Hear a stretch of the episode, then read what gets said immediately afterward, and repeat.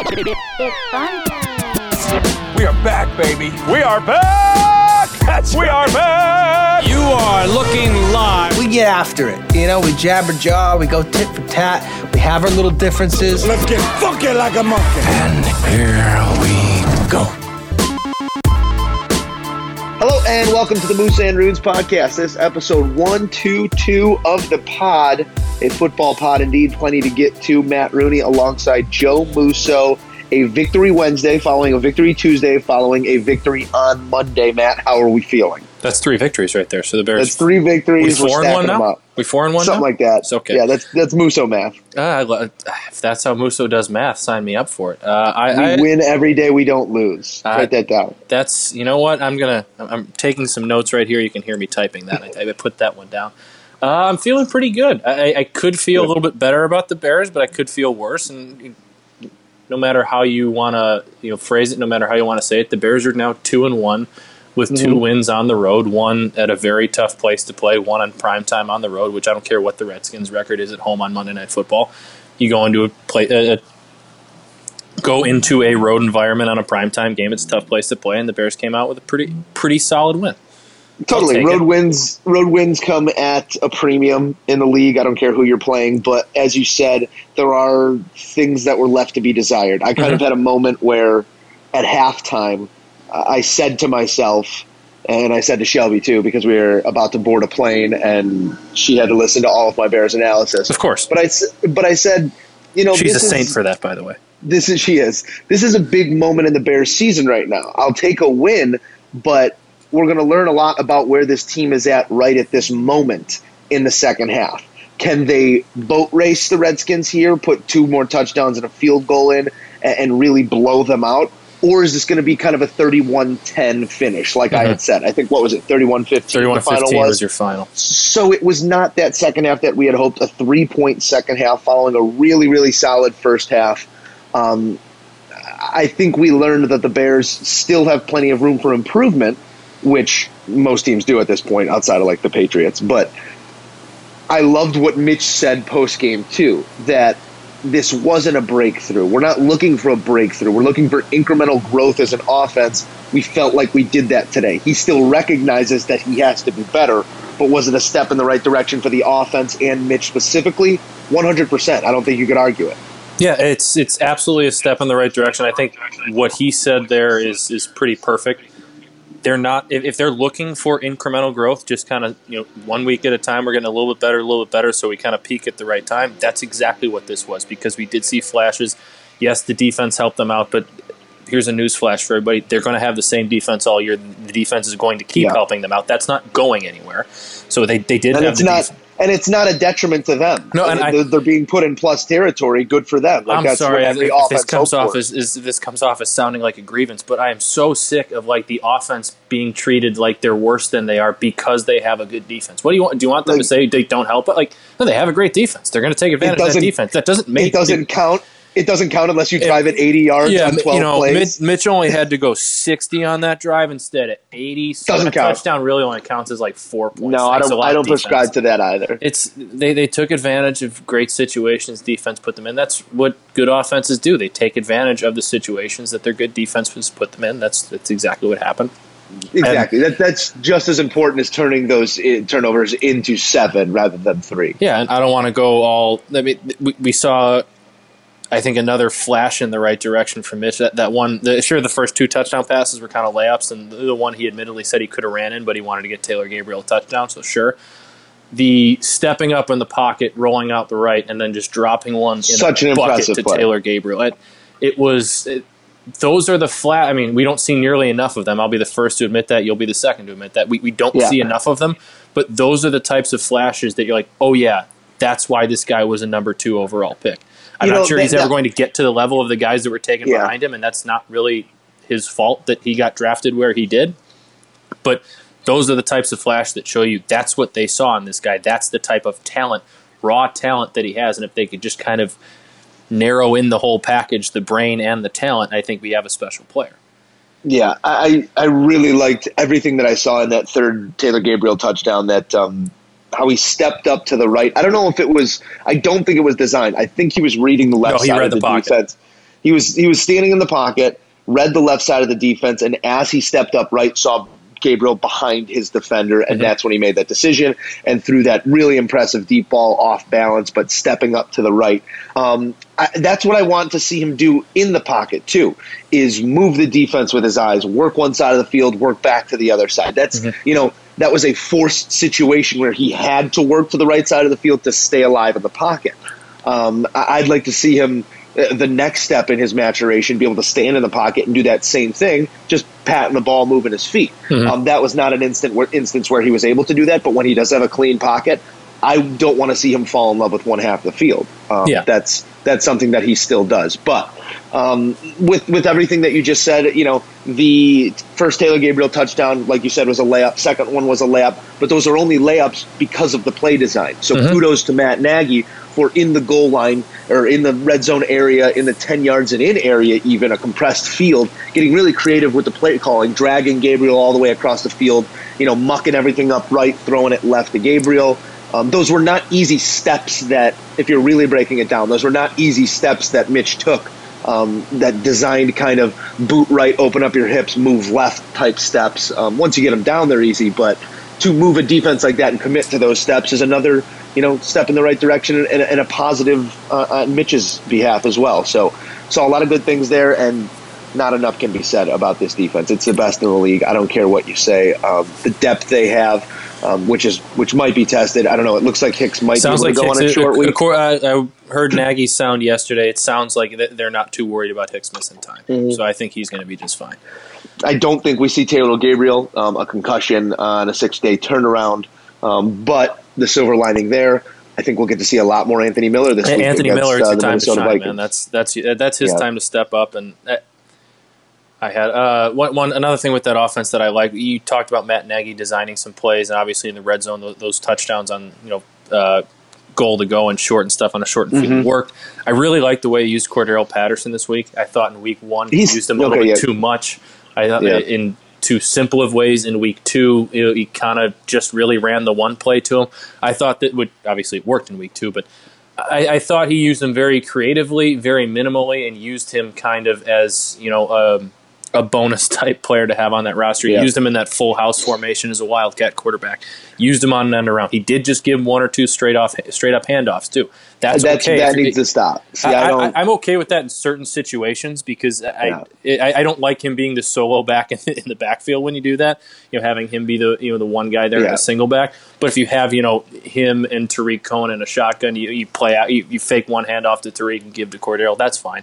I don't care on, on those types of handoffs. I, I just I just think we need to be honest with ourselves here and realize that David Montgomery is a and I know the offense isn't this, but David Montgomery could be a twenty to thirty carry back. He's He he's showed got that in the four-minute drill. He's got that type of uh, potential's a, a, la- a lazy word here, but he has that type of ability to crescendo. You know, he might not break off a 45 yard run in the first quarter, but in the third quarter, fourth quarter, he showed that his legs are still there. And now that might be a product of not having Yeah. the touches that we'd like to see him have. But his legs are still there. His balance is still there. He can still break off chunk runs seven, eight yards at a time. And that's the type of guy who needs to touch the ball 20 times if you want to see him break the long one. Um, if we're lining up in the I formation and the situation says run and the defense knows it, it's run and it's short yardage and we're going to run, it needs to be David Yes. Montgomery. It cannot be Cordarrelle Patterson. It cannot which be I Tarik think Cohen. it will be As- when it starts to matter. as much as I love Tarik Cohen, his his star isn't going to shine as bright this year with as many weapons as we have. I think that the Cordarrelle Patterson project is taking away from Tarik in the running back situation. I don't think it's taking away from anyone in, the, in a receiver vein, but the only way you're going to get Tarik the ball creatively is if Cordarrelle's split out. Tarik, and Nagy said it yesterday in his presser as well. You know, how are you going to work Tarik in? And he said he's not a receiver. Uh, We got to find ways to get him the ball out of the backfield, and you and you do. So I don't mind, you know, line up split backs back there, Montgomery and Tarik. I think you really need to start thinking as a defense when you're doing that. Um, I think we will see that, but I'd love to see those traditional touches go Montgomery's way as we see him growing as a ball carrier. I, I agree with you, and I would. Uh, I think that that's going to be. I think after after the Denver game, obviously week one when we barely used him, I think after the Denver game, Matt Nagy started to realize that. And I think last night here, excuse me, Monday night, he only had 13 carries, but he got mm-hmm. a lot of those in bulk in a row. And early on in the game, they were kind of trying to get Mitch and the offense going, so they weren't handing the ball off as much. I'm fine with that. Uh, but I'm kind of thinking, and you, you said it a little bit better. I think the reason he looks fresher at the end of games is because he's not getting loaded up with, you know, 9, 10, 11 carries early on. I think it's mm-hmm. also more of like a through the season type strategy because after Dave Montgomery, like M- Mike Davis, we didn't really see any of, and I'm fine with that. Yeah. He's he's you know an auxiliary running back, a backup at this point at best. But if you know something happens to Dave Montgomery or he starts to wear out, that's your guy. You're in a little bit of trouble, I think, running the football. So I think this might be a long game plan for a rookie running back who's you know never really played more than 12 games in a year to have him you know fresh and still ready to go at the end of the year, where he's still getting, still that's able to point. give very impactful carries. At least that's yeah, what I got. and you got to be able to run the, you got to be able to run the ball to win in November, December. Yes, um, doesn't uh, doesn't matter where you're in playing. Bear weather in Chicago, Joe. You got to run the football. You got to keep it lower. Um, yeah. and then. I'm with you. Uh, you mentioned Tarik Cohen not really getting involved as much, and you know Cordarrelle Patterson taking away some carries. They got to figure out ways to get him the ball, man. And maybe that's mm-hmm. also part of this too. Is not getting him the ball a little bit early, kind of saving him as a secret weapon type thing, as a guy people forget about. Get the screen game going in the, in the, first drive. He yeah. runs the screen game better, as well as any running back I feel like I've ever seen run a screen. He, I know it's a little bit easy. He gets lost. He's small, but he know? gets lost behind, and he's so quick. His first move, you know, after catching the ball, is so quick. He's so great with mm-hmm. the double moves. He's almost impossible to tackle one on one in space. He's so fast. Figure out ways to get him the ball, and then hey, once teams start sitting on that, you can kind of do fake screen one way and go back another with something. There's ways to build off that too. But I think they're headed in the right direction here. And we see this so often with teams early on in the season. So much of what they run is yeah. to set up things for, you know, farther down the road. And yeah. I would like to think that's what Matt Nagy's doing this year. We've seen it in the past. I would I, would like to think that's kind of what he's he's going for this year so far early. I also think it's a case of not putting yourself in first and 20s. Um, I think there's been a lot of penalties, avoidable penalties by the Bears over these first three weeks, uh, both offensively and defensively, where that discipline really needs to start kicking in. Um, they were, I believe, the least penalized team in the NFL last year, and that's mm-hmm. why they were so effective, and that's why they won some ball games. But uh, you know, first and 20, that call sheet gets real thin. You're just trying to dig back yeah. and get into a third and manageable situation. Um, so that, that call sheet gets really shrunken. So I think, you know, first down for this team is super important and, and getting plus yardage and getting into a situation where that book opens up uh, on second down. But, uh, you know, we could, and I know we will a lot, a lot mm. this season, take this defense for granted but we need to talk about what they did. Ha Ha Clinton Dix intercepting two passes. Khalil Mack with two sacks and two fumble forced fumbles. Um, uh, Danny Trevathan coming up in a big moment, a watershed moment of the game, poking a ball out, heads up play, and then Eddie Jackson winning a little scrum on the ground. Like they are all so ball hungry that I hope that this is just a glimpse of what we're going to see every single Sunday. Yeah, you mentioned the Trevathan uh, poke out on that fourth and what was fourth and inches. First off, Case yeah. Keenum, you're an idiot. Second, that wasn't even the most impressive Danny Trevathan play of the night. That oh, the little, fake, he- the, the little hesitation, rush, the, the, the little stutter step hit him with the hesitate. I don't know if that's something they saw in Brandon Scherff in film. Like, hey, he's quick to look. You know, once he doesn't see anybody come or see Just show him your, he completely goes the hip. other way. But I, I've never seen that before, and I, I forgot who was talking about it. But you're going to see so many dudes, so many teams. I think it was trying to do that. Said like it's a copycat league. You're going to see a lot of teams trying to do that this weekend. I think you're right, and I don't think it's going to work for a lot of teams. It was um, essentially um, the Dwight Freeney fake spin, yeah, without contact. Like it was, it was just unbelievable. And that's the thing about the Bears rushers is that they're powerful but this is They're a quick, speed. Man. It's a speed rush. They are from Khalil Mack to Danny Trevathan as a linebacker when he gets brought to Leonard Floyd outside to even Akiem Hicks and Eddie Goldman. I mean, that's more power than speed, but they're still the fastest nose tackles I've ever seen. These are speed rushers, and I, I mean, I think the only way to combat that is to get a screen game going, to get mm-hmm. a draw game going, but they're all disciplined. They're too, all so, I don't, so incredibly disciplined. You never see them really getting too far upfield. Um, they're just bending corners and making things really uncomfortable for quarterbacks. That's for me the key this weekend in you know, stopping the run. I, I'm not really afraid of Kirk Cousins terribly in the pass game, especially with our back end. It's stopping this run with Dalvin Cook, and it's really your classic strength for strength. I mean, that's that's what's going to win or lose the game. The ability to stop Dalvin Cook. If they can stop Dal- Dalvin Cook, Kirk Cousins is going to be forced to throw.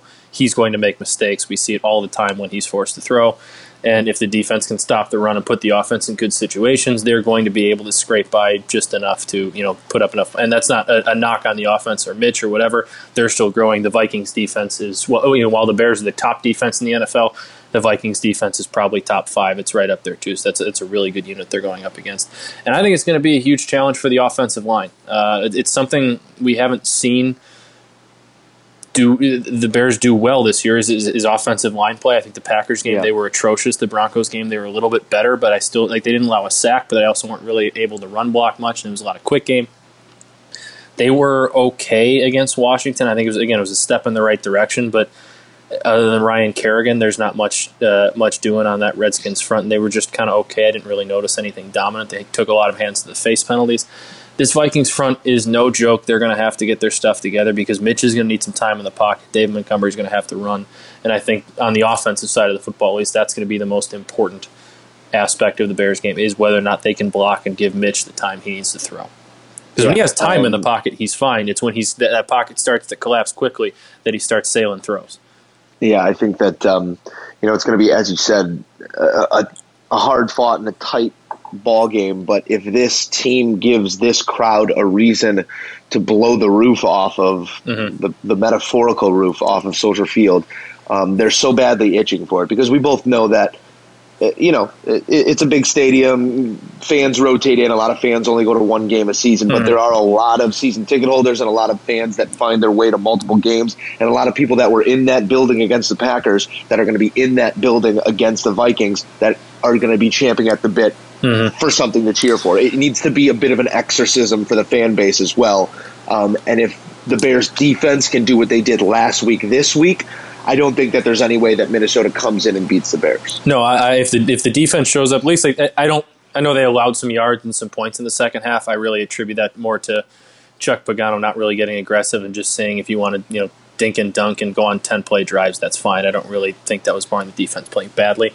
But if they show up like they did in the first half, I, I, this this defense too feeds off a crowd really really well. We see that with them at home all the Yeah. time. Um, i- if this defense comes to play like they did in the first half, like they did against Green Bay, uh, I, I think the Bears are going to win this game by you know a touchdown or, or ten points or so. Yeah, um, should be a good one. Uh, Matt, before we move on, any other notes you really wanted to hit coming out of uh, this Redskins win? No, uh, hats off to Eddie Piñeiro. They're clearly hobbled Yeah. on that knee. I know he missed the one field goal from like forty something, but I, I I don't really fault him for that one. He's going out there kicking pretty hurt.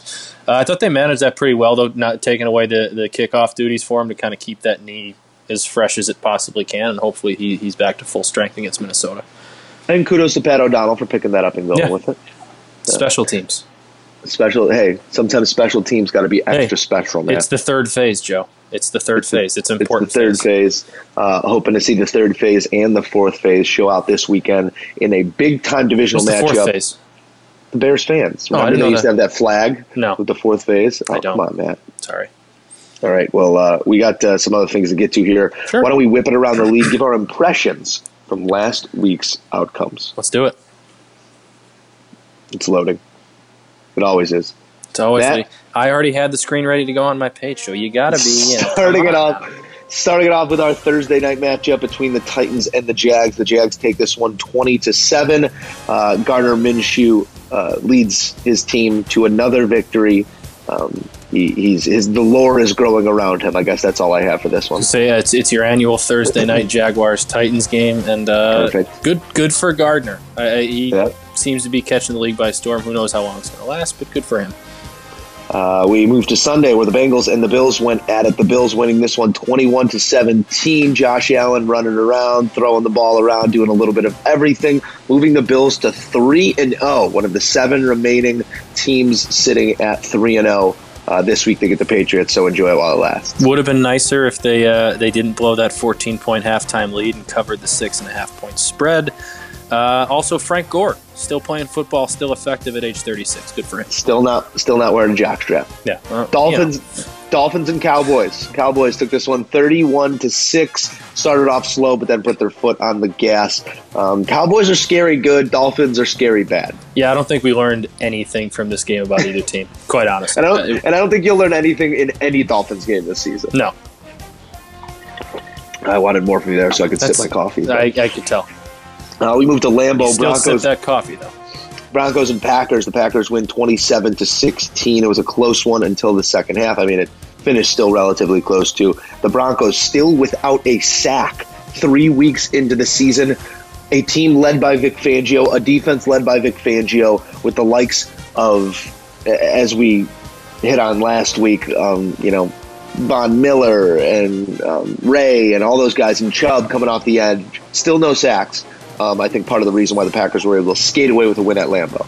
Yeah, uh, it's weird that Fangio coach defense doesn't have any sacks, at least one with that much talent. But then again, he's not more of a he's more of a scheme, not blitz type guy. So if, if they're not Uh-huh. sending a lot of pressure, I think it's easier to game plan. But you think they'd luck into one at this point.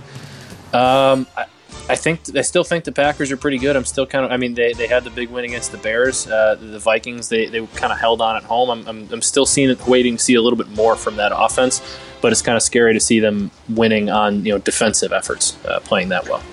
Falcons and Colts. The Colts take a three-point victory, twenty-seven to twenty-four over the Falcons. Uh, Jacoby Brissett throwing for two touchdowns in the first half. Marlon Mack ran the ball pretty well, and uh, I think we're just seeing wasted talent in Julio Jones in Atlanta. I know that uh, they got that. Did they get that deal done? Yeah, they got that deal Yeah. done with Julio, um, and uh, it, it's just a shame that we're going to have to watch him kind of fade to infamy as we did uh, a la Calvin Johnson in Detroit um, at this point in his career. That's what it's looking like. But uh, I know you mentioned it before we came on the Colts, looking like a pretty complete ball club, too. Yeah, I thought this was kind of a statement win for the Colts. I know it ended up being 27 24, but they kind of let the Falcons back in with a couple late scores there.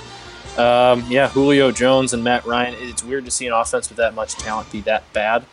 Or at least, I mean, 24 points isn't bad, bad, but just that.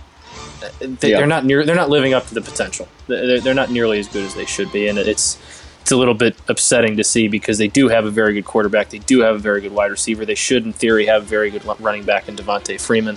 It's just not clicking. It is not. Might Ravens be time and- for a change in uh, at, at the head coaching position there after the year. Ravens and Chiefs, the top billing of the week. The Chiefs end up winning this one 33 to 28. I think the score was closer than the game was. Yeah. Uh, the Ravens really making a push in the fourth quarter and in the second half. Uh, Lamar Jackson getting it done on the ground, getting it done through the air, but just was no match for the talent and the execution of this Chiefs offense. So I got to ask you. I'm looking at the box score here because I was a little bit interested to see what he did on the ground. Did Lamar Jackson really get it done through the air? He he was 22 of 43, 267, no touchdowns, no interceptions. Um, Is that really? Because, and I'm not saying you, but if that's a line that Mitch Trubisky put together in Chicago, that's I like, know, oh we my have to god, stop he's doing awful. that too. But, I, I'm gonna, I'm gonna mute, I'm gonna mute you on Twitter because everything there are, there's so much. If this was Mitch, That's uh, that's the point I'm trying to make. I'm not just not. That's more me trying to say he's not as bad as people want to say. I know. I Like know. it's it's Lamar Jack. I mean, Lamar Jackson played fine. He kept them in a. I, I'd be fine with that game if I was a Ravens fan. He kept them in a position to win the game. He kind of rallied them late there too. Um, with an, uh, did you see the throw he made like across the field on third and seventeen? a couple bad decisions that A couple bad decisions there that he got away with. But yeah, he, he's it it was an exciting game. I, I'm not so sure I'm sold on this. This was a billing of you know our generation's Manning and Brady, um, Uh-huh. like a lot of people were saying. But it, it was a fun game, and uh, like, like you said, I think the Ravens made it a little bit closer than the score wants to suggest. But uh, Patrick Mahomes keeps on rolling. Vikings and Raiders. The Vikes uh, put their foot down. The Raiders reeling a bit here, 34 to 14. The final. Dalvin Cook leading the NFL in rushing had another hundred plus yard game, three straight games, uh, getting that done. 16 carries, 110 and a touchdown for Dalvin Cook. As we said, going to be the key to stopping the Vikings. The Raiders, on the other hand, got real dinged up. They're young and now they're injured. Uh, it could things could start moving really fast with a trip to Indy and then a trip to London to play the Bears. Yeah, it's tough for them because they did get obviously the nice win against the Broncos on Monday Night Football. They actually started out playing pretty well against the Chiefs too. Uh, Mm-hmm. Like you said, they're young and they're also getting really banged up, and it's, it's going to be tough for, for Jon Gruden to kind of stop that spiral, I think. But I, I still think with a lot of those young pieces, now that some of which are banged up, you kind of don't hate where that direction is headed again with a bunch of draft picks coming up again this year. Lions and Eagles, excuse me, we skipped over Jets and Patriots. Come the on, Pats remain undefeated, thirty to fourteen. Uh, again, That was a bad A beat for game- me, man. That was a bad a beat. game that did not was not um, dictated by the final score. Patriots kind of controlled this one the whole way. Uh, the Jets scoring two late touchdowns, garbage time, a pick six by who's the Patriots backup? I don't Jarrett. Stidham. It was a tip ball pick six, and it was it was a it was again bad bad backdoor cover for me for the Jets. That But just your your standard um, stat line: uh, Rex Burkhead and uh, and the rest of that backfield. James White uh, really splitting carries. Um, Josh Gordon six receptions, eighty three yards, hopefully, no hopefully touchdowns. Julian Edelman's okay for the Patriots because that's always Yeah. a tough loss when he's not in. Not that Looked Tom like a Brady won't high- figure it out, but a high rib situation for Julian Edelman, but uh, yeah, we you always ever have a rib injury, there. Joe? I did. I had a You ever broken hurt the ribs? rib. I had a broken rib young, um, seventh, sixth, seventh grade, something like Come that. across the middle, did you hold on to the ball? Played through it, didn't even know it was broken. Did you hold on to the ball? broken. Always. What do you? Come on, stupid Yeah, question. always. Next question. It's a clown question, bro. Always. Zero. I had no fumbles. I had no fumbles, and I think I dropped one pass in college. All right. Well, then that's not always. All right. Lions and Eagles. Lions 27, Eagles 24. The Eagles slide to 1 and 2. Uh, I I don't know if they're hitting the panic button yet in Philly, but uh, definitely some things to be concerned about. Carson Wentz with a less than stellar stat line 19 of 36. He did go for 259 and two touchdowns, but uh, not the efficiency that you want to see out of what was billed to be the next uh, Tom Brady, second coming of Jesus Christ. The Lions steal one on the road from the Eagles. Yeah, it, I'm not sure what who this game says more about. Um, the Lions were impressive, but we don't really know how good the Eagles are yet. They're an older team, obviously. Carson Wentz didn't look great either. That's you know back to back games now with him not playing all that well. Um, Both teams still not really sure who they are, and that's a great sign for the Lions that week three we don't know who they are yet, and a terrible sign for the Eagles. I think that through week three we don't know who they are yet. The Lions, or excuse me, the NFC North 7 0 and 1 against the rest of the league. I said it before the season. This is going to be the toughest division in football. Black and blue division. Panthers and Cardinals. The Panthers win it 38 to 20 between but behind the efforts of Kyle Allen, the backup in uh, excuse me, Carolina. He will also be starting this week. Uh, Cam Newton already ruled out for week 4. Uh, Kyle Allen throwing for 261 yards and four touchdowns, but the story remains Christian McCaffrey, an absolute beast from first whistle to last whistle. 24 carries, 153 yards, got it done through the air as well. Um, already has broken the receiving record for the Panthers franchise. That's pretty solid. Uh, the Um, running back receiving record. Yes, I. I could. we, we could put that one together.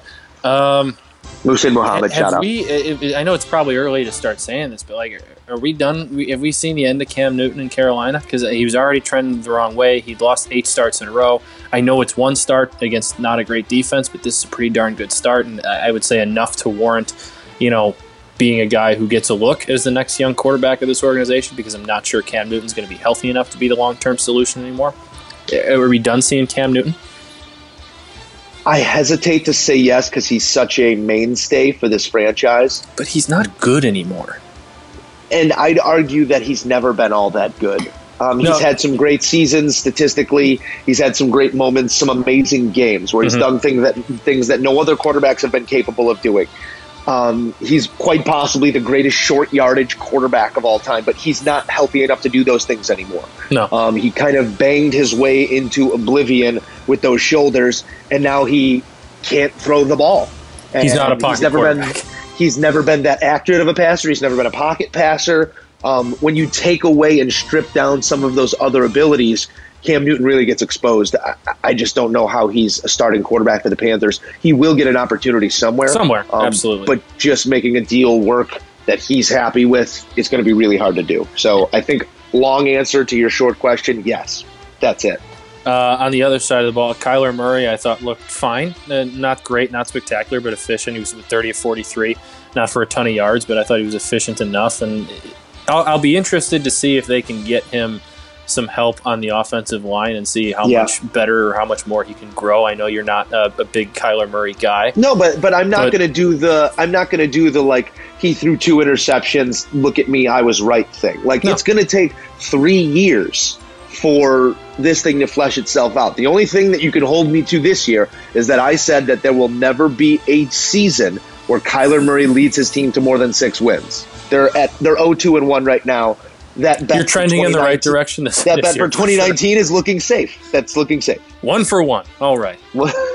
Speaking of which, one and three. We'll get to our locks of the week uh, later on. So fade Musso at this point, but I uh, I start slow. You know, I got to figure out who true. these teams are. You have. I gotta figure- Giants and Buccaneers. Giants win this one, thirty-two to thirty-one. The marquee game of the week, unfortunately, I guess, uh, when you're talking about outcome and the storylines, uh, Daniel Jones in his first start for the Giants comes through in a big way in the second half. They said showed a little swagger, was swearing in the huddle, Oh, man. recognizes He swore? recognizes he swore, and apparently that's completely out of character. Um, recognizes a man coverage across the board and walks into the end zone for a game winner. Made a couple really tough throws. The throw roll onto his right to Sterling Shepard was a tough one, and getting it done without Saquon Barkley for the majority of that game. Barkley going to be out for what's sounding like up to eight weeks at this point. Yeah, I think they said four to eight is what I saw, Yeah. but it's it definitely looks like it's going to be more on the uh, the closer eight to eight side side than the the four.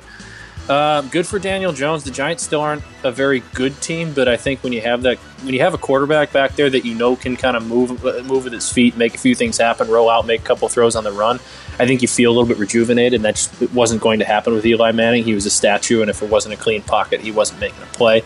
So good for him. Um, tough, tough loss there for the Bucs, coming off that huge win, and then having the 34-yard field goal you just completely shoved. That's that's Oh, that's a getting tough downfield, Mike Evans making that play. But Um, is, is there a receiver that is there an, a top NFL receiver that kind of just gets lost because of where he plays more than Mike Evans? Man, if that guy was on if that guy was on you know a contender every year, he'd be seen as you know Julio type good. he he does have a boom bust to him though. He does. This is speaking for some, from That's someone very that's very who's, fair. who's had Mike Evans on fantasy teams for the last three years, um, And and, I again, do again this to year. Exactly. Um, it's never going to be super consistent week after week after week, but he does have the ability to go out there, catch eight balls for 190 yards and three touchdowns. Those were all three first half touchdowns as well. Um, if you can get the ball to him in position, he, he's he's hard to defend. He's just too big. You ever catch eight balls for 190 yards, three touchdowns? I know I caught eight balls. I never hit 190 though. What about three Um, touchdowns? You ever get three touchdowns in a game? Two was the tops, I believe. Damn, think two almost, was- almost. I mean, the youth youth league, but high school, college, never two. yeah, you, youth doesn't. Or count. I scored a touchdown in youth league. That doesn't really count.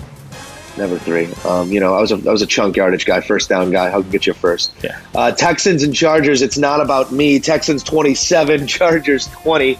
Uh, again, another team I don't think we've seen their top end yet, and it's a little bit concerning at this point. The Texans at two and one, super talented, but Deshaun Watson. Uh, this was his best game by far. 25 of 34, 351 yards and three touchdowns. That's what you want to see out of Deshaun uh, trending in the right direction. And I think the Chargers are, might be the best one and two team in the league. So I don't know what to make of this one. Yeah, I still can't really figure out either team. I think all, all we, I think all we know about this team, these two teams, all we kind of saw is that I think these are going to be two teams that are battling for a playoff spot at the end of the year. The Chargers a wild card because the Chiefs are going to run away with that division, uh, and I think the Texans and the Colts are going to kind of go down to the wire with the wild card AFC South. But I, I kind of think these are the same two teams we've seen each of the last you know few years, capable of beating really good teams, capable of a stinker and losing to a bad team and gonna kind of be there at the end just about because of how consistent they play. Yeah. Steelers and Niners. Steelers lose 20 to 24. The 49ers overcoming a five turnover day by that offense to still sneak out a win in this one. Garoppolo making a nice little play with uh, Dante Pettis inside a minute, or excuse me, with a minute 15 remaining. Um, uh, I don't know another team. Who, I don't know what they are. We know what the Steelers are at this point without Big Ben. They're nothing. They're 0 and 3. They're not going to be able to get it done. We The can admit we were on- wrong on them. the 49ers, on the other hand, outside of the Bills, might be the shakiest 3 0 team at this point. Um, and I say that because of the offense. They have one of the sneaky good defenses in the league. They do get dinged up. Ahkello Witherspoon, their starting cornerback, will be out for a month with a sprained foot. It's going to be a hard role to fill out there because they are pretty thin on the back end. But their front seven is one of the better ones in the league this season. The thing is, though, with this team, like we don't know who they are, and they haven't really beaten many teams yet. We, I think we know they're at least a somewhat talented football team. To be three zero in the National Football League, you have to have that. We've seen some flashes, like you said, their defense is sneaky underrated. Other than though, like next week, um, they have what's the Browns, and then they have at the Rams. After that, like they don't play a whole lot of challenging teams towards the end of the year, so they might be able to kind of stack up enough wins here to keep them in a playoff conversation the entire way. And as for the Steelers, I mean, obviously it's a different roster now than it was on opening day, but with how banged up they are, we, you and I were, were dead wrong on our, our picks to win win that division. Yeah, right. Um, We're, let's- we're let's big enough to admit that, guys. We got one Erase that. I'll erase that one from the record. Uh, Saints and Seahawks. Seahawks would like to erase this one from the record. Thirty-three to twenty-seven. The Saints going in there and handing the Seahawks and Pete Carroll, excuse me, the Seahawks under Pete Carroll, their first home September loss, and I believe it was five years, four years, five years, something like that. Um, so a big win for Teddy Bridgewater and the Saints, his first start after that Drew Brees injury. I think if we're talking backups in the NFL, he's one of the more serviceable ones. Yeah, uh, absolutely, and that's why he is the highest paid backup in the NFL. I don't think it's very Hey, close. That's why Get he the decided- ball, get the ball to Alvin Kamara. That's You'll win it's, football games. it's really not that difficult sometimes. you Kamara, oh geez, nine receptions, ninety-two yards, good for him. yeah, Um, I- another team I, I appear to have been wrong about was the Seattle Seahawks. I got you know tricked into believing in Russell Wilson that he was enough to just kind of will this team to to be a pretty good football team. I know they're two and one, but they didn't. I mean, this was it's 33-27 because they kind of reeled off some late touchdowns there and made it a little bit more respectable. Um, but outside of Russell Wilson, outside of Tyler Lockett, there's just there's really not much to go around there. That defense is. I mean, Bobby Wagner's making all the tackles, and there's really nobody else. So it's it's it's a tough look in Seattle, Yeah. and I think you're closer to heading for a rebuild uh, there around Russell, Russell Wilson than you are being a Super Bowl team. a big departure from what we're used to seeing in the Legion of Boom. Uh, Rams and Browns rounding out the Sunday night action. The Rams winning this one 20 to 13. Uh, Cooper Kupp really, I think, was a storyline in this one. Uh, had a great game coming back off of that uh, ACL tear. Just a fantastic story to see him doing what he's doing and looking just as good, if not better, than he did prior to that injury. So good on Cooper Kupp. Um, Jared Goff, He's a high paid game manager, and uh, he'll continue to be successful in that role. I think he's got a, a lot of great pieces around him and a strong defense to where he doesn't have to be an all world guy. Um, I know he was in an MVP conversation for some time last season, but he doesn't have to be. And uh, the Browns, on the other hand, slide to one and two, another team. Uh, with their thumb over it, but hesitant to hit the panic button just yet on the Browns. Yeah, who calls a draw on fourth and nine? Man, that was a really weird. That was call. really bad. Um, and then the the first and goal when they had it uh, first and goal from whatever it was the four late, and they just kind of ran the same formation, same type of play over and over again. Didn't really work. I, I don't- think Freddie Kitchens might be a little swim, like Just swinging a little, bit in out over his, his head, class. right? Just a little bit there. Uh, and I think that's a classic case of a GM hiring a coach he can control. And I, I think I'm not saying he's not going to be a good quarterback. He's not going to be an effective player, in, an effective player in this league for a little while. But let's pump the brakes on you know crowning Baker Mayfield as you know Yeah. an elite quarterback, a great quarterback, the next you know the second coming. He's He looked he looked more comfortable this week than he has in weeks past, and I'm talking just like setting his feet and throwing. A little bit. Um, he's just he's got a lot of room to grow still. A lot of Yeah. room to grow, and I- I think what's it, thirteen points. They, they didn't. Uh, they they got killed last week too, and it's or not. I'm sorry, two weeks ago against the Titans. They didn't really put much up at home. I even thought against on Monday night against the Jets, he that offense didn't put up as many points it probably could Yeah. have. Uh, th- there's still a lot of room to grow for that offense. definitely. Uh, Matt, Monday night, we know what happened. Bear down. In summary, Bears. Bears. Uh, and that is your NFL whip around for the week. We hope you enjoy it every week. I know we enjoy doing it.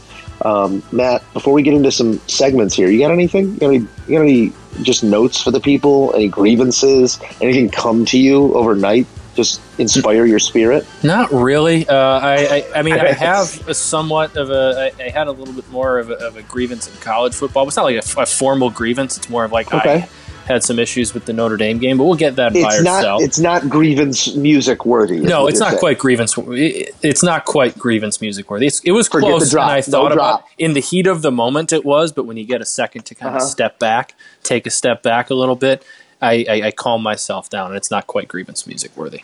Yeah. We don't want to just right. throw those around every week, folks. Well, let's just jump into some buy or sell then. Let's do it. All right, uh, I'll lead us off here, Matt. The Cubs season coming to just a, a uh, inauspicious end, just just not what you're looking for. Obviously, uh, they're on a losing streak right now, taking themselves straight out of wild card contention. A damning weekend against the St. Louis Cardinals. It looks like change is on the horizon. Wherever that change may come, I don't think we see this team in its same iteration next season. Matt, buy or sell? Anthony Rizzo and Kris Bryant are both Cubs opening day next year. I lean towards selling it. Um, I, I do think they're going to try and shop Kris Bryant and get as much as they can for him. I don't know if that's necessarily the right move because I'm not sure his stock is as high as it's going to be. Um, but I know they also have some budget control issues going forward. You know, forward they have some guys they're going to have to sign, and I'm not sure. You know, nine years, three hundred million for Kris Bryant is exactly going to be in the cards because he. I mean, you saw Nolan Arenado's contract, which is, I forget, like eight years, two eighty six, something like that. So naturally, Bryant's going to be the next, and he's going to want a little bit more. And I just I don't think that that is in the cards for the Cubs. What a hilarious amount of money, It right? really is. It, uh, it, imagine someone offering you eight years, two hundred eighty-six million. Yes. Or the ones say, you know what? No, that's not quite enough for me. Uh, but that's that's the day and age we live in. His agent Scott Boras, so you know he's going to get as much as he possibly can out of him. Yep. I think he's gone. Uh, Joe Maddon has managed his last game at Wrigley, and he'll he'll be on his way out too. So it's it's a weird. It, I'm not saying the window's closed for the North Side because they still have a lot of young, talented players, but uh, we're we're going to see Theo Epstein tested this offseason because there are Yeah. some very important decisions to make, and they're not you know drafting young player decisions and building. It's it's fri- finding major league talent and surrounding this roster with it, and he's been pretty bad at that so far. So he, he's going to be tested. But I will sell it. I think Anthony Rizzo is a Um, Cub. I think Chris Bo- Bryant is not. Boneheaded, uh, heartfelt sentiment of the week. You can't move Anthony Rizzo. If you do, the fabric of the team and everything you've Yeah, done, everything just- you've built is gone. it, you know, it's it's tough because if he wasn't so important to that locker room, if he wasn't, you know, the captain, the face of the franchise, all that type of stuff, him. it absolutely would make sense to move him. He's going to be 30. He's, uh, I, I I think it's after next year, I want to say, where he's up for a new deal, but he's going to be up for a new deal when he's like 31, 32. And he didn't, he kind of took a, a club friendly discount when he signed his last extension. So he's going to want to get some money. Uh, and you're either going to lose him for nothing or you're going to have to overpay for a guy who's getting a little bit older.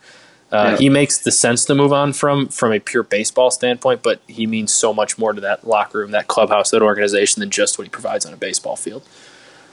Yeah. Also, if you can't win the game that he, you know, surprisingly starts two weeks earlier out of a broken ankle or out of a sprained ankle, leads off, hits a home run, then you just you're not going to win. Like that, You're was, not that, winning anything. that was when they lost the division, when they lost, when they lost the playoffs, when they lost that game. Uh, I'm going to go to the college football gridiron here, Joe. We haven't talked about it it. much.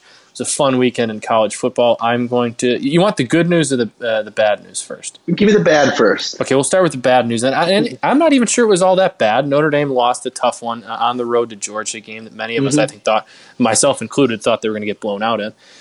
Um, buy or sell, keep it as simple and open ended as possible. Buy or sell what you saw from the Fighting Irish Saturday night. I totally 100% unequivocally buy it.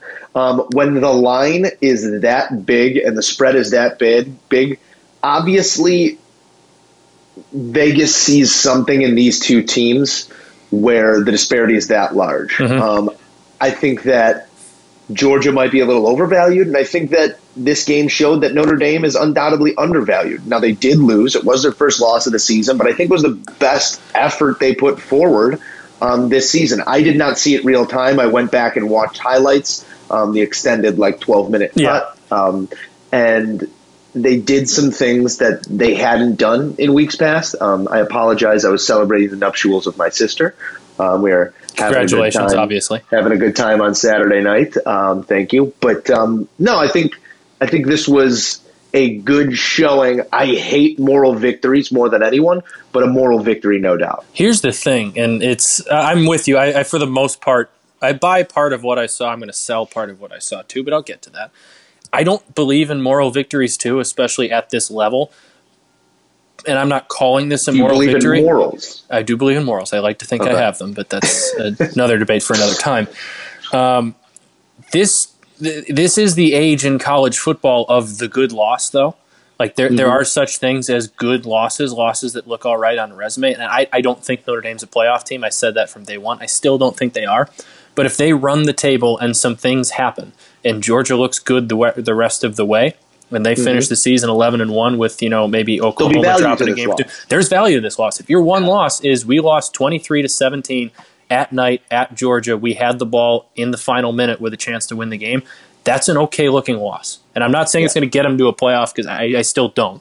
I still think this team probably has a bump in the road or two along the way, just because it, I don't think they're as talented as we've seen a Notre Dame team be. I still think they're pretty young, but it was definitely a step in the right direction. Uh, the the defense showed that they are absolutely a legitimate college football top end type defense.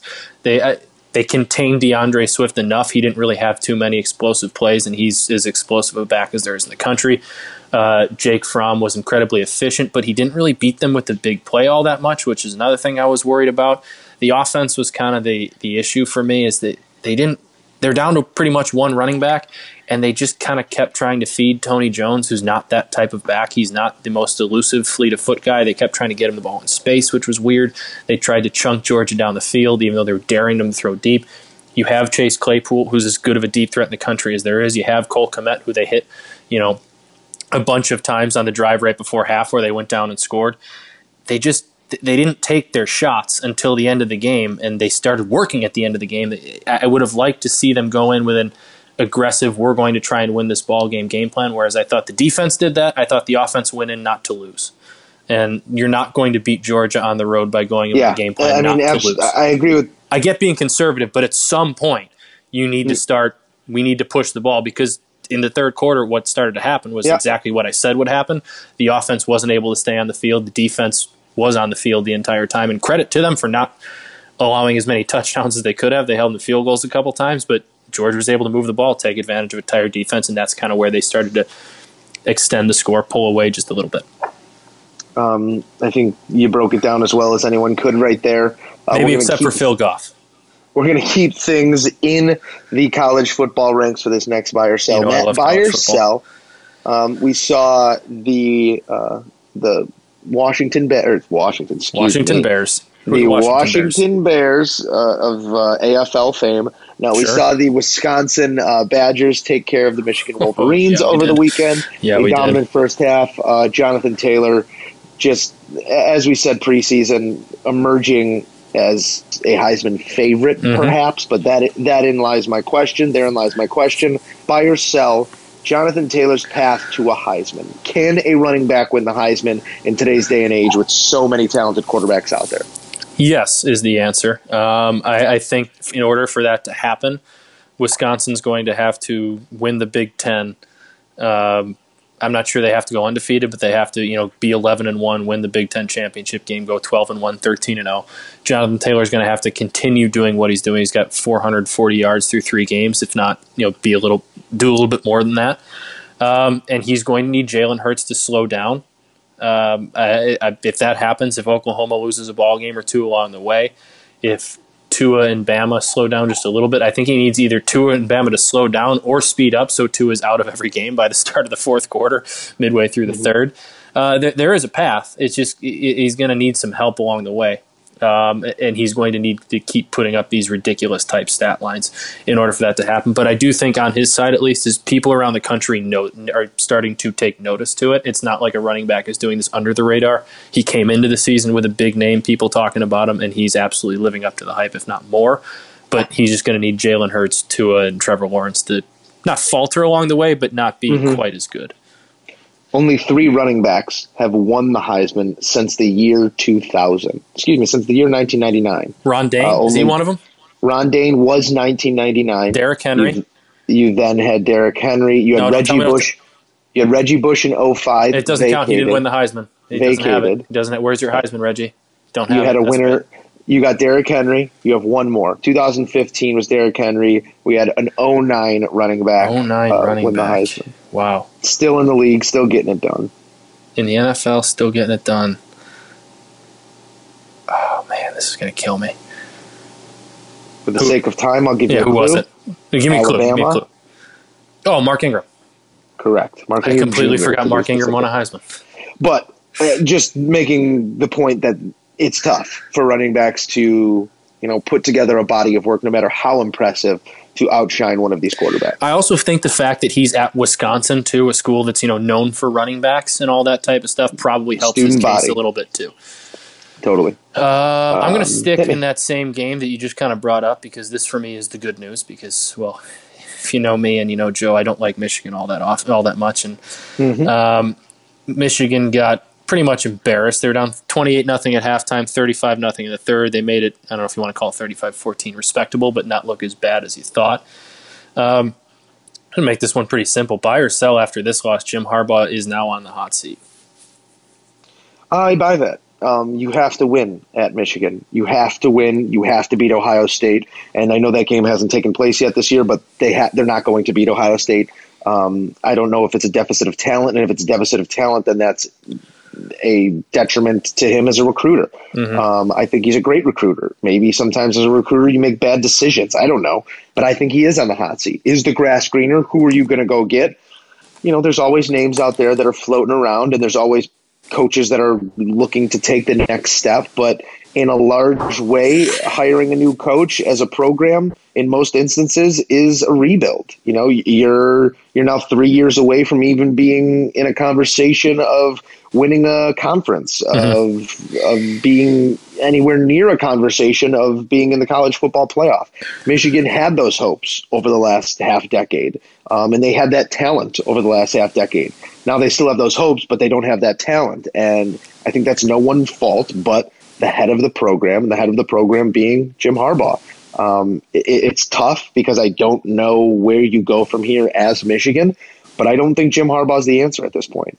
Yeah, it's it's strange. I it, I completely agree with your sentiment of where do we go if this isn't the guy, because when they made this hire, it was even when they were you know courting him. It was you know it's a long shot. He's staying in the pros and all that. When they got him to come here, it was you know, this was their move. This was their all in. This was their we got you know this is this is the biggest move we're going to make. This is the best you know case scenario it could possibly be, and it just they were inches away from oh you know Ohio State and a Big Ten championship and a, a uh, possible playoff berth in 2016, and ever since then it's really been just kind of downhill, flopping on that uh, you know the national stage. And the recruiting's been fine. I don't think you know people treat Michigan like to think you know they've been this elite recruiter. They haven't. They've kind of been below that top five, six, seven you know group. They're right around you know top ten, top fifteen in every class. But Jim Harbaugh doesn't seem to be getting the best out of them. Um, I don't know why they went in with such high expectations this year. I know they were returning their quarterback, but their defense lost so much that I, I don't didn't really. It was really just more because Urban Meyer left that people thought Michigan was going to make that move, and they haven't. Obviously, they're not on the path to, and I don't think he's quite on it yet. But looking at their schedule going forward and the way the team looked against Wisconsin, just kind of lifeless, kind of not really caring, not wanting to be there, looked dead on the sidelines. Mm-hmm. They got some tough games coming up. They got some tough road games coming up, and it could get ugly quickly. And if it does, I think you absolutely have to at least you know consider. it. It's just where do you go from here in the head coaching search if it wasn't Harbaugh? I think it'll be a lot easier to answer this question on Saturday, November 30th at about noon Eastern time um, after that Ohio State game because Ohio State is likely going to put another number up on them. And if you can't beat your rival, I don't care what your name is, you're going to be shown the door at most universities. I still Ohio think. State Go ahead, finish up. no, I was just going to, you know, take things back to the early 2000s again. Can you tell me how many times Michigan has beaten Ohio State in the last 15 years? I think they're like one in fourteen or something. One in 14 Yeah. in the last 15 years. Um, Michigan winning in 2011. Outside of that, it's been seven straight, bookended by seven straight. So it's just not. It's not a winning recipe, and oftentimes when you're switching up the recipe, the chef's got to go, the coach has got to go. Yeah, I think I saw that there's not one assistant remaining on that staff since the day Harbaugh took over, which I, I think says a little bit about uh, Harbaugh. Might say like, how hard it is to coach under him. Might say a little bit Yeah. more about you know what people see is where people see Michigan ranking.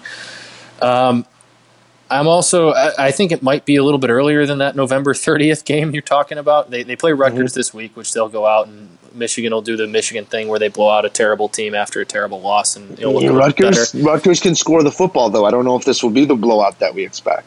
I think they will, but that's that's something we can get into later. That's not really all that important, um, unless they lose, which my God, Yeah. that would be hysterical. Um, after that, they have a four-game stretch of versus Iowa at home. Uh, then they go to Illinois, which they should win, but then at Penn State versus Notre Dame. I think after that Notre Dame game on the 26th, you'll kind of know um, how they look against those three really good football teams. Uh, if they go into Happy Valley and get blown out again, uh, that's going to be a really, really tough look. And if they would have gone throughout this season and you know been ten and two with you know maybe one tough loss at Penn State and then lost to Ohio State by a couple touchdowns, I still think Harbaugh would have been fine because it's still Ohio State. They're still a little bit of a cut above, and if you're if you're doing the other things right, I think because you're Jim Harbaugh, you'd be fine. But when you start getting blown out by inferior programs, it, it, it's not a shot at Wisconsin. They're just the program itself. It's not you know held to the same prestige, the same ilk as the University of Michigan. When you start getting blown out like that in you know year six or whatever it is, that's that's a sign. Yeah. Um, so I think we're both in accordance that the seats, while not scalding, The um, seat a warmer's been of- turned on. had a lot has a lot of eyes on it. You just think it's turn fair the car in the winter, and you, you literally just press the seat warmer yet. So the seat's not quite hot, but it's it's starting to get going. It's hotter than it feels already. I think as we extend this metaphor. Uh, Matt, I got one more for you here. Less of a buy or sell, more of an over under. We are approaching the start of your beloved Blackhawks. That uh, means Matt's hockey beginning. minutes coming back. That's Hockey Minute will be back. I'm not giving you a full minute here. I'm sure we'll go over it anyway. Uh, the lines came out, and obviously NHL lines go by points, not wins, because that would be. I mean, I'm sure you can get a line on wins, but Yeah, but um, the over under is usually done points wise. Uh, Matt, over under the Hawks line of 90 and a half points. Uh, I like the over. Um, I'm going to go optimistic here. They had 84 last year. They had 76 the year before. The year before, they were pretty terrible. Um, Yeah. They're bringing back largely amount of the same group as last year, except they figured out the backup goalie situation by bringing in a Vezina, Vezina finalist. They seem to have shored up the back end a little bit, adding some some more defensive type defensemen. As, as odd as that sounds, a lot of their guys were, you know, puck moving offensive type blue liners. They added some some more stay at home help back there, which they really needed, and they've added some forward depth too and not just the the flashy kind that's going to score some goals and not play two way hockey in the bottom six. They added some guys who can play both ways on the bottom six. Patrick Kane's still really good. Jonathan Toews. Um, Jonathan Toews was kept outside like the NHL's top twenty centers or something, and I was asked about pissed. it. He he was asked about it in the uh, in the media, and he was um, he was not thrilled. He, he didn't go out as far as you know, to to really go at them or whatever. You could tell that he was not very thrilled about. I, I can see leaving him off said list after two years ago, where the, the narrative was he's done. You know, he's not as good anymore. His back's bothering, whatever. But after the season he had last year, uh, to to still kind of snub him, I think he's going to go off and have an even better year. They still have some some really good high end talent. So I think they're 90, win- 90 points was good enough to make the playoffs last year. I think they're going to go over that. I think their division's still going to be really good this year, but I think you got some teams that are ready to take a step back. I think the Hawks are going to be a team that takes a step forward. Give me right around 98, 97 points, and I think they're uh, not winning the division, but right around two or three.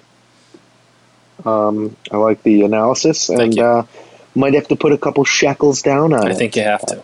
Matt, speaking of which, should we jump into some locks of the week? Let's do it.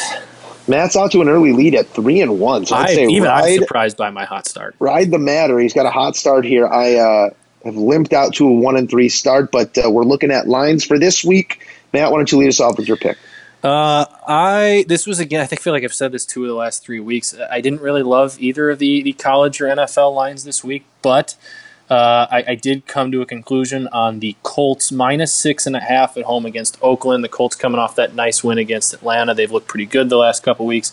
You talked about it, and you've seen a bunch of the Raiders, you know, living up there. They Yeah. look like they're a little depleted. They're reeling a little bit, and they're they're young. It's going to be hard to get them out of that spiral. I think early. Uh, give me the Colts at home. Uh, I don't think a touchdown's too much to ask there.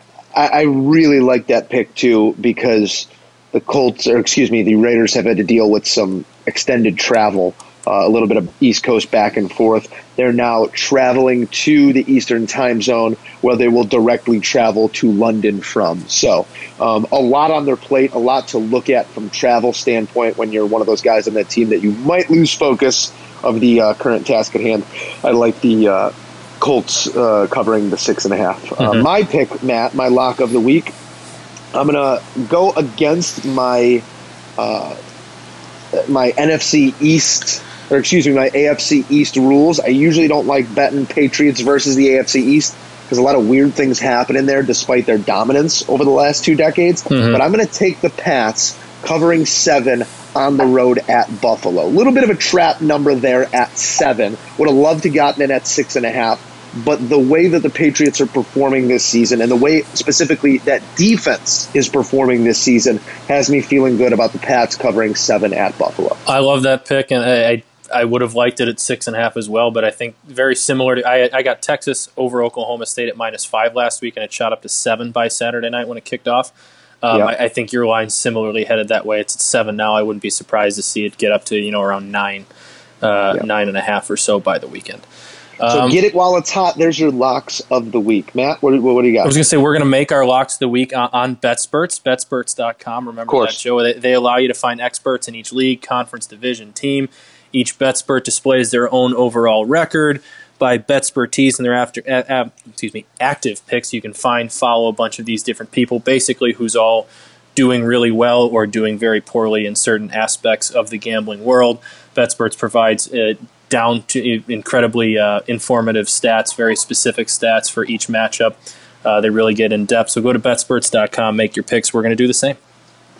Looking at BetSpert's uh, Twitter feed right now, already some gems on there. The Red Sox have gone over eight games in a row. That's 51 minutes ago. Uh, stat of the day: NCAA football Big Ten champ uh, gave us some odds there. So really, just uh, all over the board. Uh, slow starters in college football. The best teams against the spread since 2015 from week five and on. So they're really breaking things down Mhm. and looking at uh, nuanced statistics. UCF 13 and three, Utah State 12 4 and one. So just give you a little bit of Best- insight on those on those late bloomers. Best part about it, folks, is it's free. They do have a, a subscription payment option if you want to get a little bit more in depth, but their, their free um, information is is all well and good. There's totally enough for you there to, to make some decisive and some informative picks on, on whatever you want to gamble. And at one and three, I need BetSperts. You really need, or just you know, start following me, Joe. If you be if you be if you be going with my picks every week, you'd you'd be in the in the black right now.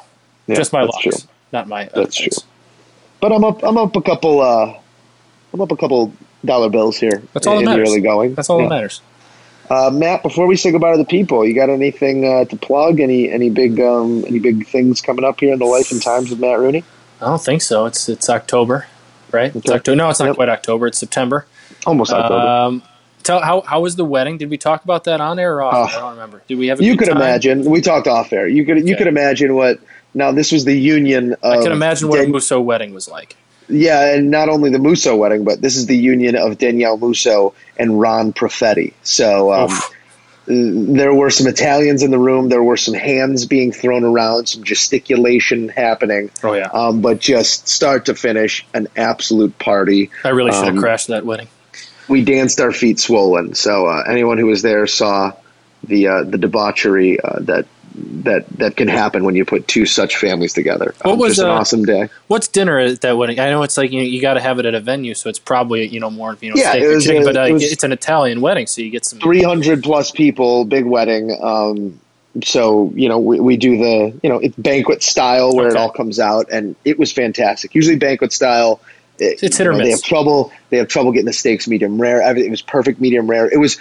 So Danielle and Ron decided, you know, no decision. We're not going to have people say chicken, fish, this, that, the other. Just make it standard. That's what allows the kitchen to get it out consistently. Everyone got a lobster tail. Everyone got Oh. a fillet. Everyone got Little a nice little turf. potato. Yeah, it was surf and turf for everyone. It was absolutely delicious. Uh, salad course, soup course.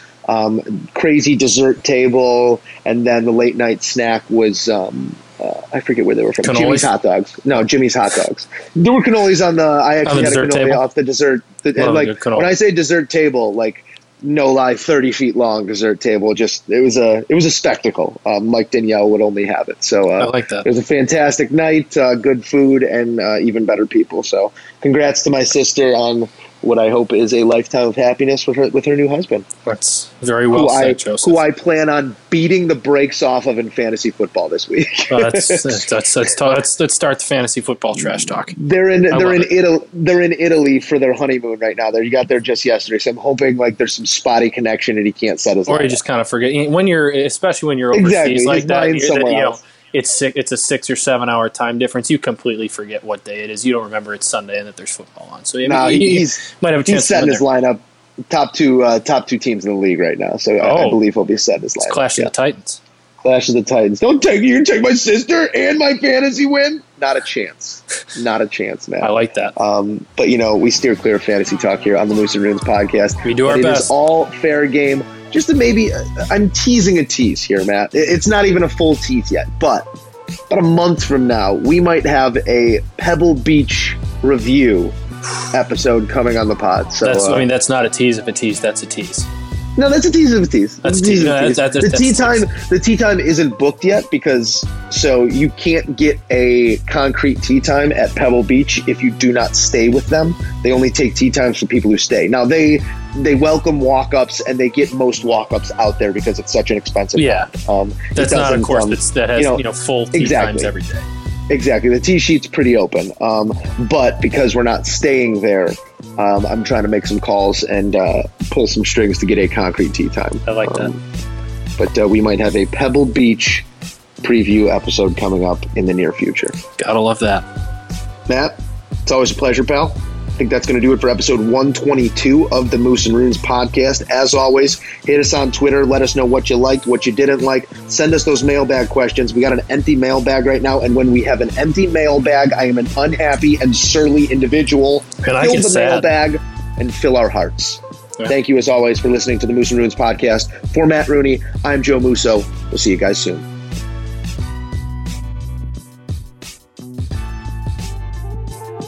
May God give you for every storm a rainbow, for every tear a smile, for every care a promise, and a blessing in each trial. I swear I've seen a lot of stuff in my life, but that was awesome. Chicken on the stick was phenomenal.